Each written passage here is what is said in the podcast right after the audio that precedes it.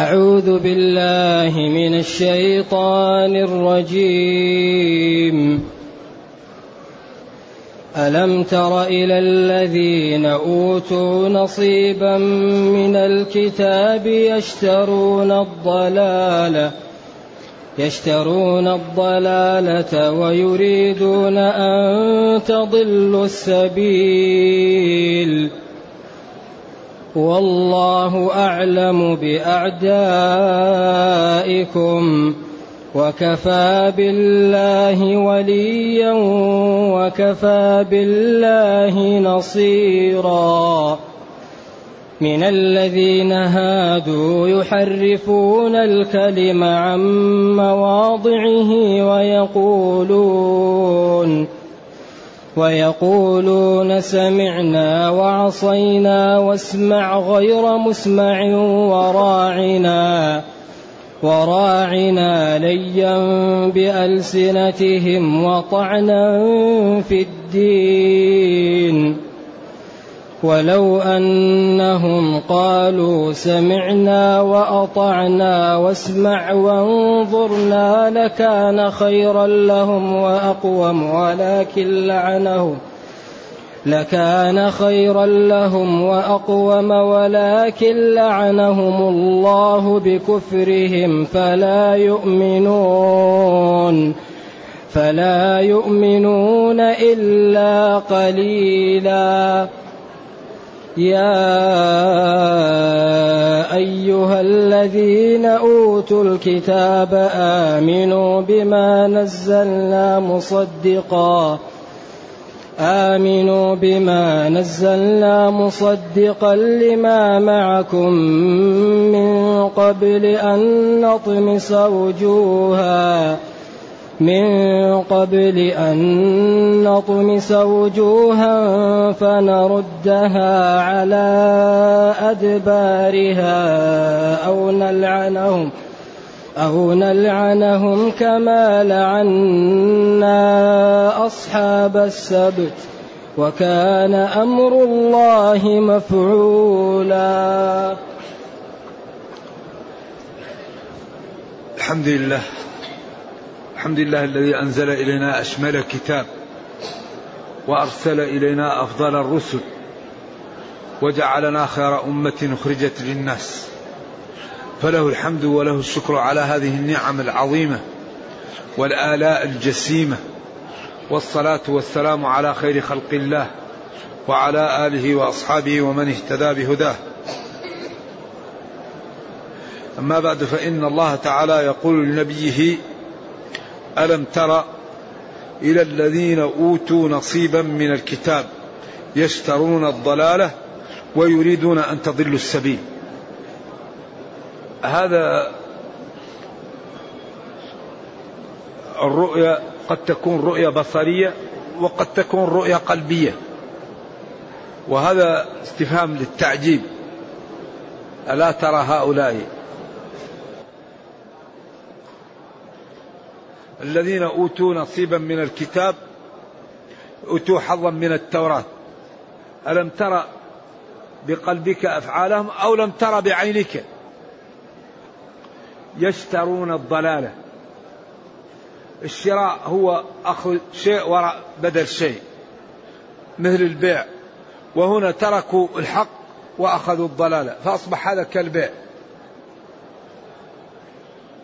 ولذلك قال في أول سورة البقرة أولئك الذين اشتروا الضلالة بالهدى فما ربحت تجارتهم وما كانوا مهتدين وفقدوا أصل المال وهو الهداية فهم خسروا. إذا ألم تنظر بعينك أو ببصيرتك إلى هؤلاء الذين أنزلت عليهم التوراة من اليهود يستبدلون الحق بالضلالة. ويريدون لكم أيها المسلمون أن تضلوا طريق الحق وتذهبوا إلى طريق الباطل. ولذلك ذهبوا إلى قريش وقالوا لهم أنتم على الحق. غيروا صفة محمد صلى الله عليه وسلم. قالوا طوال وقالوا آدم. إذا هؤلاء القوم ليسوا قدوة وليسوا أهلا للاحترام. فلا تظنوا أنهم أصحاب أصحاب كتاب وتجعلهم قدوة فإنهم كذبوا على ربهم وعلى كتابهم وليسوا أهلا لأن يكونوا قدوة. لأن العرب قبل نزول الإسلام كانوا يرون أهل الكتاب لهم منزلة. لذلك يكثر القرآن من الكلام على اليهود حتى يزول ما في نفوس العرب لهؤلاء من الاحترام بعد ظهور كذبهم وبيان قتلهم للأنبياء وافترائهم وبهتانهم. إذا ليسوا أهلا للقدوة وليسوا أهلا للاحترام وليسوا أهلا لأن يتبعوا. إذا ألم تنظر يا نبي إلى هؤلاء القوم الذين أعطوا التوراة؟ يستبدلون الضلال بالهدى ويريدون لكم أيها المسلمون أن تضلوا تنحرفوا وتبتعدوا عن الطريق القويم أن تضلوا السبيل. ثم الله تعالى طمأن المسلمين وقال والله أعلم بأعدائكم منكم لهم وهو قادر وكريم وأنتم أولياؤه فحري أن ينصركم. لكن النصر يكون بشروطه. وكفى والله أعلم بأعدائكم منكم أنتم. فإذا ما قال لكم نفذوه لأنه هو الذي يعلم وهو الناصر وهو الولي. أو الله عالم بأعدائكم أو الله أعلم منكم بأعدائكم وكفى بالله وليا وكفى بالله نصيرا. وكفى بالله مواليا لكم يعني يعضدكم ويوقيكم. وناصرا لكم يمنعكم من أن يصلكم ضرر أحد. ولذلك وليا ونصيرا يمكن أن تكون ماذا؟ إعراب وليا. ما في أحد له صحبة مع سيبويه؟ يمكن تكون حال ويمكن نجعلها تمييز بيان. وكفى بالله من ولي تمييز محول عن فاعل تكفي ولاية الله ويكفي نصر الله أو يكفى بالله في حال كونه مواليا لكم وناصرا لكم. يمكن أن تكون حال أو تمييز.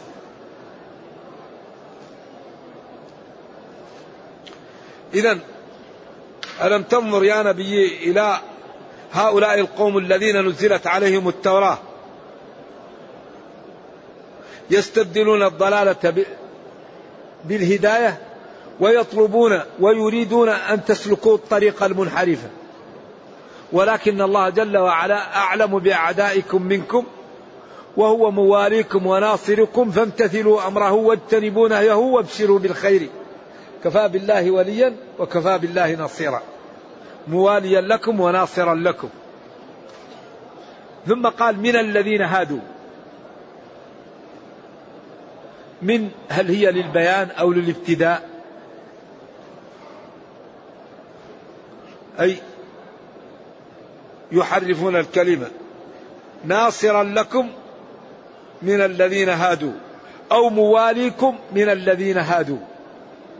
أو يكون الكلام استئنافا من الذين هادوا قوم يحرفون الكلمة عن مواضعه. فمن يمكن أن تكون للبيان أو تكون للابتداء وهي تأتي لمعاني عديدة.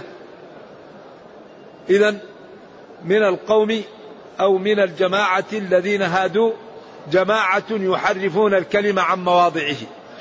التحريف هو التبديل والتغيير. والكلم هو الكلام والأسلوب والقول عن مواضعه عن مكانه الذي يكون فيها. فالله قالوا حطة فزادوها وقالوا حنطة أو قالوا حبة في شعرة.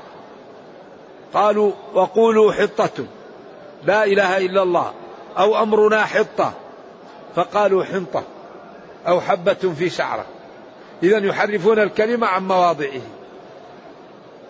ويحرفون أيضا الفعل. قالوا لهم ادخلوا سجدا. فدخلوا يزحفون على أستاههم.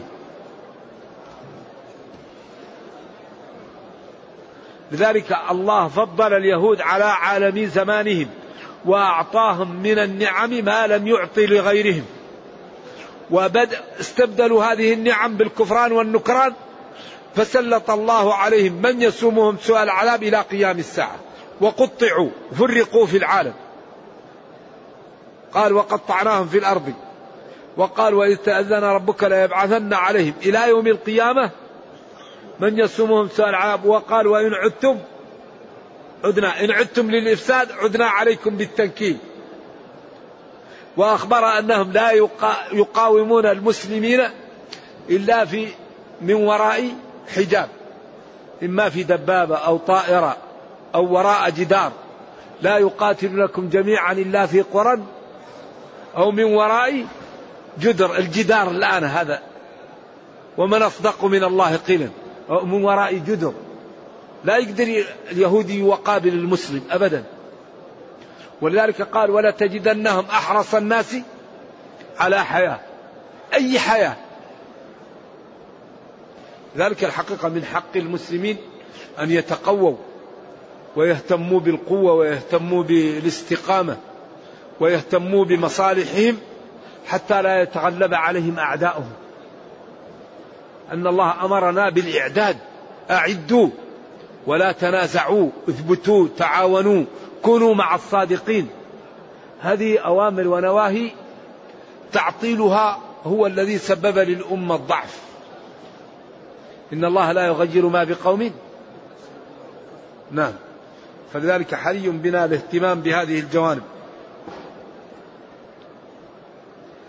إذا من القوم الذين هادوا قوم يحرفون الكلمة عن مواضعه يغيروا صفة النبي صلى الله عليه وسلم يغيروا حكم الزاني المحصن من من, من يعني الرجم إلى إلى التحميم والتشهير.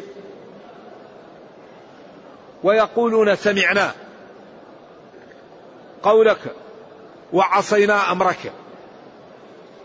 وهذا قلة الأدب وقلة الحياء.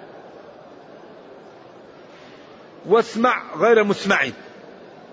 واسمع غير مسمع للعلماء فيها قولان. اسمع لا سمعت دعاء. أو اسمع لا منفذ قولك. لا لا معمول به. ولا مستفاد منه. وراعنا. ليا بألسنتهم. يقولون هذا كلاما يحرفونه عن معناه لمعاني سيئة. راعنا انظرنا لكن يقول راعنا سب عندهم يعني من الرعونة. راعنا. يعني فلان راع يعني ما هو طيب سب. ليا بألسنتهم وطعنا في الدين. يقولون هذا كلاما و و و واستهزاء وطعنا في الدين.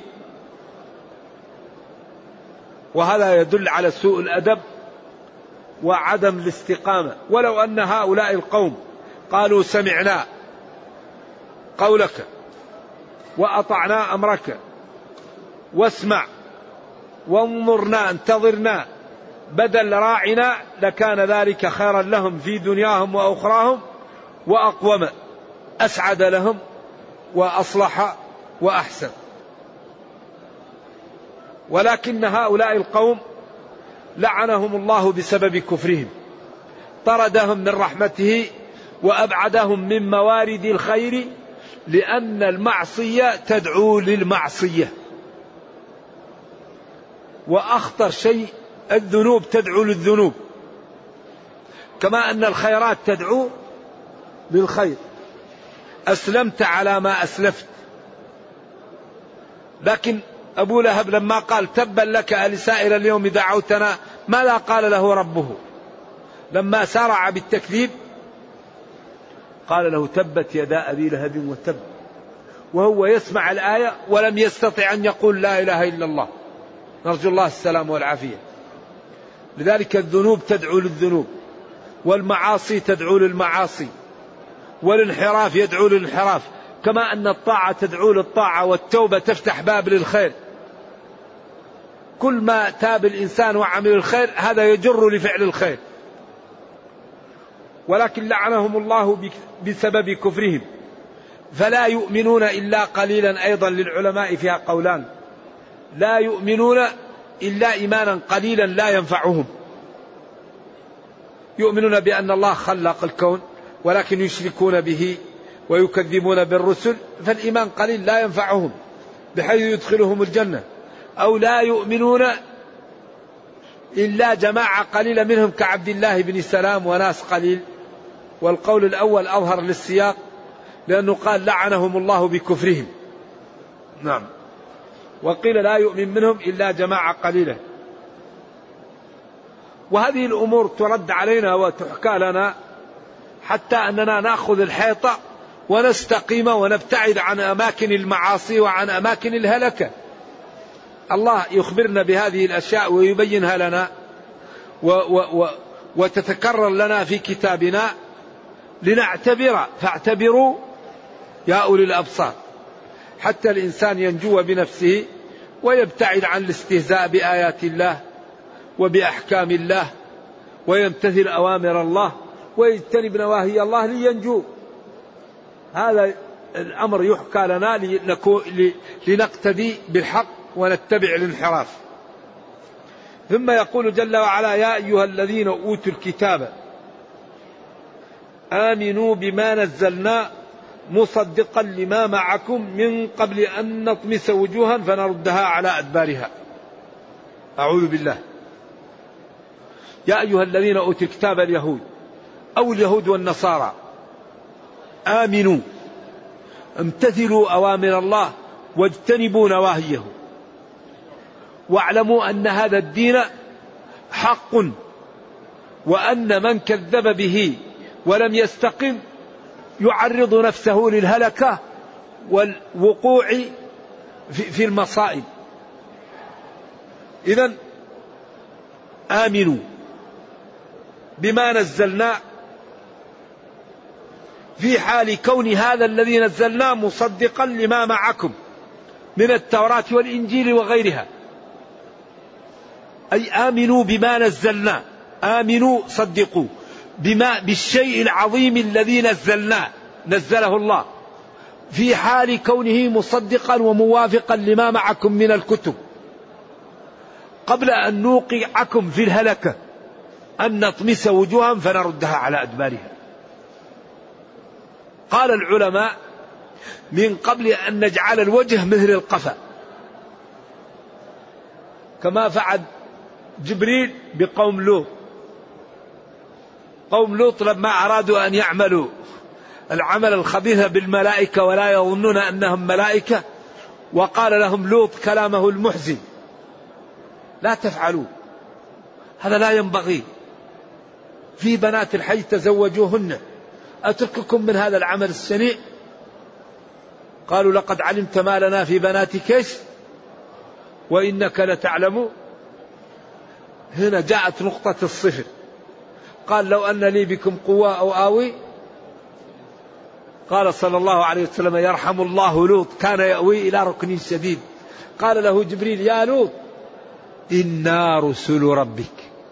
قالوا ومسح يده على وجوههم فبقى الوجه مثل الكف.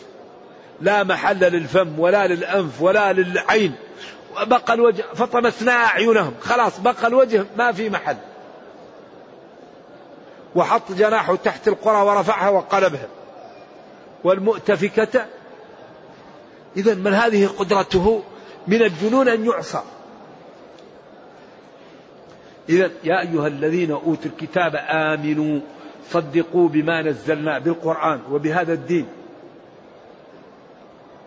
من قبل أن نطمس وجوها فنردها على أدبارها. فنجعل الوجه في محل القفا. أو نجعل الوجه مثل الرأس فيه الشعر. وقيل أقوال أخرى لكن هذا أقواها وأوضحها. أو نلعنهم نمسخهم كما لعنا أصحاب السبت. نمسخهم عياذا بالله قردة وخنازير كما فعلنا بأصحاب السبت وأصحاب السبت هم المذكورون في الأعراف وانقسمت القرية إلى ثلاثة أقسام. جماعة وضعوا شباكهم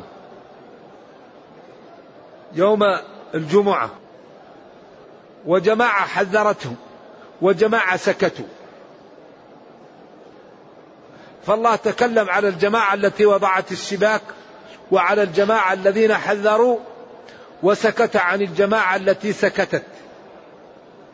فبعضهم قال هي هلكت وبعضهم قال هي نجت وبعضهم قال سكت عنها الوحي فنحن نسكت.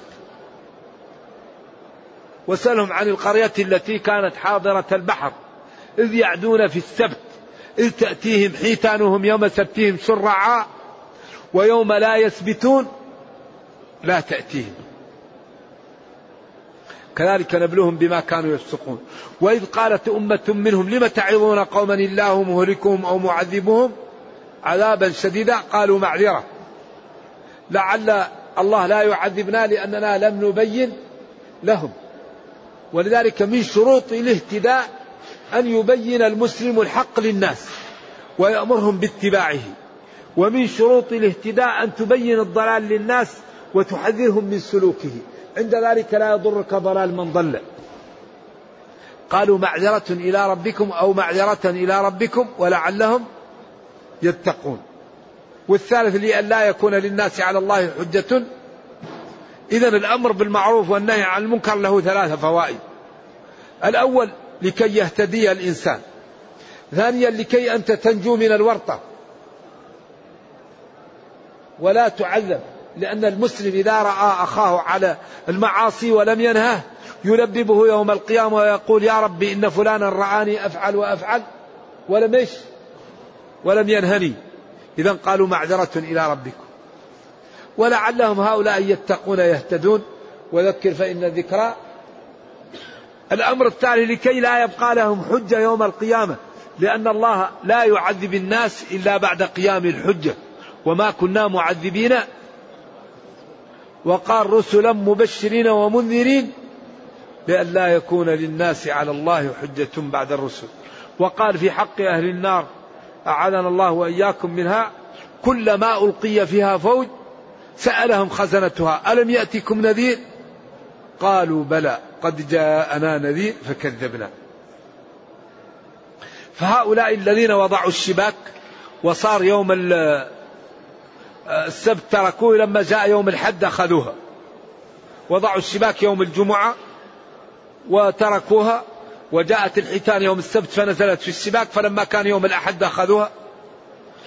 فالجماعة اللي قال لهم كونوا قردة كونوا قردة. أمر الله كونوا تغيرت أشكالهم.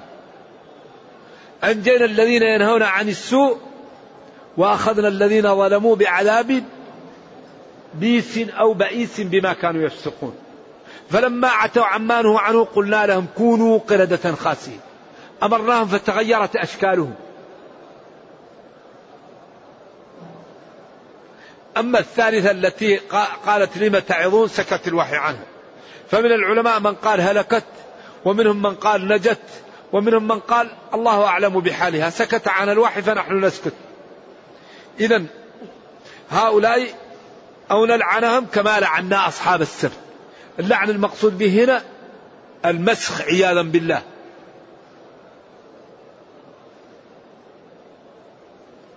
والمس والممسوخ لا يعيش. إذا ما ورد في الحديث الصحيح أن النبي صلى الله عليه وسلم قال الفأر لعلها أمة من بني إسرائيل فقدت. وهي لا تشرب ألبان الإبل وتشرب ألبان الشاء والبقر. أخاف أن تكون ممسوخة. هذا منسوخ بالحديث أن الذي يمسخ لا يعيش ولا يولد له. لأن هذا قبل أن ينزل عليه هذا. قالت وكنت رجلا فطنا. هذا لعمر الله إسرائينا أيضا هذا قبل أن تنزل الآية هذه.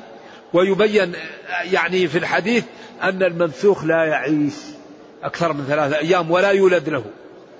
إذا ذلك الحديث منسوخ بما هو متأخر عنه.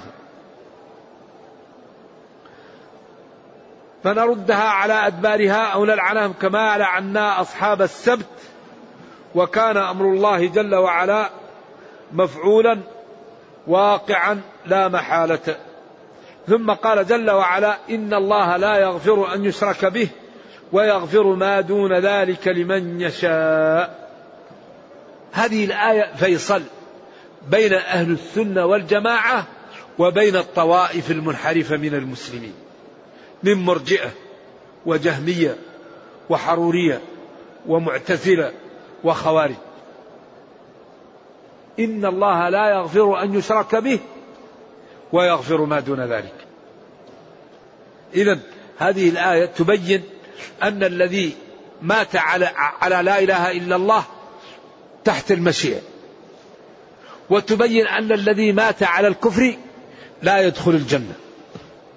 ثم بقي من قال لا إله إلا الله من المسلمين وهو على انحراف. بعض المسلمين يقول من قال لا إله إلا الله لا تضره المعاصي. مرجئة. وبعضهم قال من قال لا إله إلا الله وفعل المعاصي يدخل النار. كل هذا ما هو صحيح. الذي يجمع النصوص هذه الآية. إن الله لا يغفر أن يشرك به ويغفر ما دون ذلك لمن يشاء لمن لم يتب. إن الله لا يغفر أن يشرك به لمن مات على الشرك من غير توبة منه. ويغفر ما دون ذلك لمن يشاء لمن مات ولم يتب إن شاء. ويغفر ما دون ذلك لمن يشاء. فقد يدخله النار وقد لا يدخله النار وقد يتفضل عليه بالعفو. لكن هذا هو الحق وهو الفيصل وهو الذي يبين هذه الأمور وجماعات المسلمين في هذا مختلفة وهذا الذي به النصوص لا تتضارب. أما من تاب يغفر له. حتى من تاب من الشرك. قل يا عبادي الذين أسرفوا على أنفسهم لا تقنطوا من رحمة الله. إن الله يغفر الذنوب جميعا. إنه هو الغفور الرحيم. وأنيبوا إلى ربكم وأسلموا له. من تاب تاب الله عليه. التوبة تجب ما قبلها. من الكفر ومن القتل ومن الذنوب. أي إنسان يتوب من الذنوب تمسح. اذا التائب من الذنب مهما كانت تغفر ذنوبه سواء شرك أو كبيرة. أما الصغائر تغفر باجتناب الكبائر. إن تجتنبوا كبائر ما تنهون عنه نكفر عنكم سيئاتكم. إذا إن الله جل وعلا لا يغفر أن يشرك به. أي الذي يموت على الشرك لا يغفر. وقدمنا إلى ما عملوا من عمل جعلناه هباء مهرا من يشرك بالله فقد حرم الله عليه ومأواه النار. من يشرك بالله فقد حبط عمله. إذا أهم شيء أن المسلم يتمسك بالتوحيد يتمسك بالإيمان يتمسك بإفراد العبادة لله. يبتعد عن الأمور التي تأتي بالشرك فيورط نفسه. فلا يدعو غير الله. لأن الدعاء هذا مشكلة. الدعاء لله. وقال ربكم ادعوني. ما قال وقال ربكم اتخذوا لي الوسائط أستجب لكم. وقال للغلام إذا سألته فاسأل الله. وقال من يجيب المضطر إذا دعاه؟ فينبغي للمسلمين الحقيقة أن يخلصوا العبادة لله. وبعض الناس يتحسس. إذا قلت يقول لك عجيب أنا أنا مشرك؟ يا أخي هو الإنسان قد يشرك ولا يدري عن نفسه. لولا الله ثم فلان قال أجعلتني لله ندا. لا تقول لولا الله فلان ولا تقول قوموا بنا نستغيث بفلان. إنه لا يستغاث به وإنما يستغاث بالله. لا يعلم الغيب إلا الله. قل لا يعلم من في السماوات والأرض الغيب إلا الله. إذا الله هو الخالق. الله هو الرازق. الله هو القادر. الله هو أمره إذا أراد شيئا أن يقول له كن فيكون. الخلق عاجزون. الخلق لا يعلمون الغيب. الخلق ليست عندهم الجنة. الخلق لا يستطيع. إذا الإنسان يسأل ربه ويعبد ربه ويلتجئ إلى ربه ويمتثل أوامره. ولكن لا بد أن يكون هذا عن طريق الشرع. نحن أكرمنا الله بنبي وجعل لا بد أن نحب النبي صلى الله عليه وسلم أكثر من أنفسنا. والله لا يؤمن أحدكم حتى أكون أحب إليه من ولده ووالده والناس أجمعين. لكن هو الذي قال لنا إذا سألت فاسأل الله. وهو الذي قال لنا إنه لا يستغاث بي وإنما يستغاث بالله. وهو الذي قال أجعلتني لله ندا. ما شاء الله وحده. إذا الدين بالاتباع. الدين بالاتباع. الدين بالتعلم. الدين بالانتباه. إذا لم ننتبه تكون عندنا أخطاء خطيرة جدا. إذا أو نلعنهم كما لعنا أصحاب السبت. نمسخهم كما مسخنا أصحاب السبت. وكان وكان أمر الله مفعولا. يعني ما قدره الله وأراده يقع. إنما أمرنا لشيء إذا أردناه أن نقول له كن ثم قال جل وعلا إن الله لا يغفر أن يشرك به.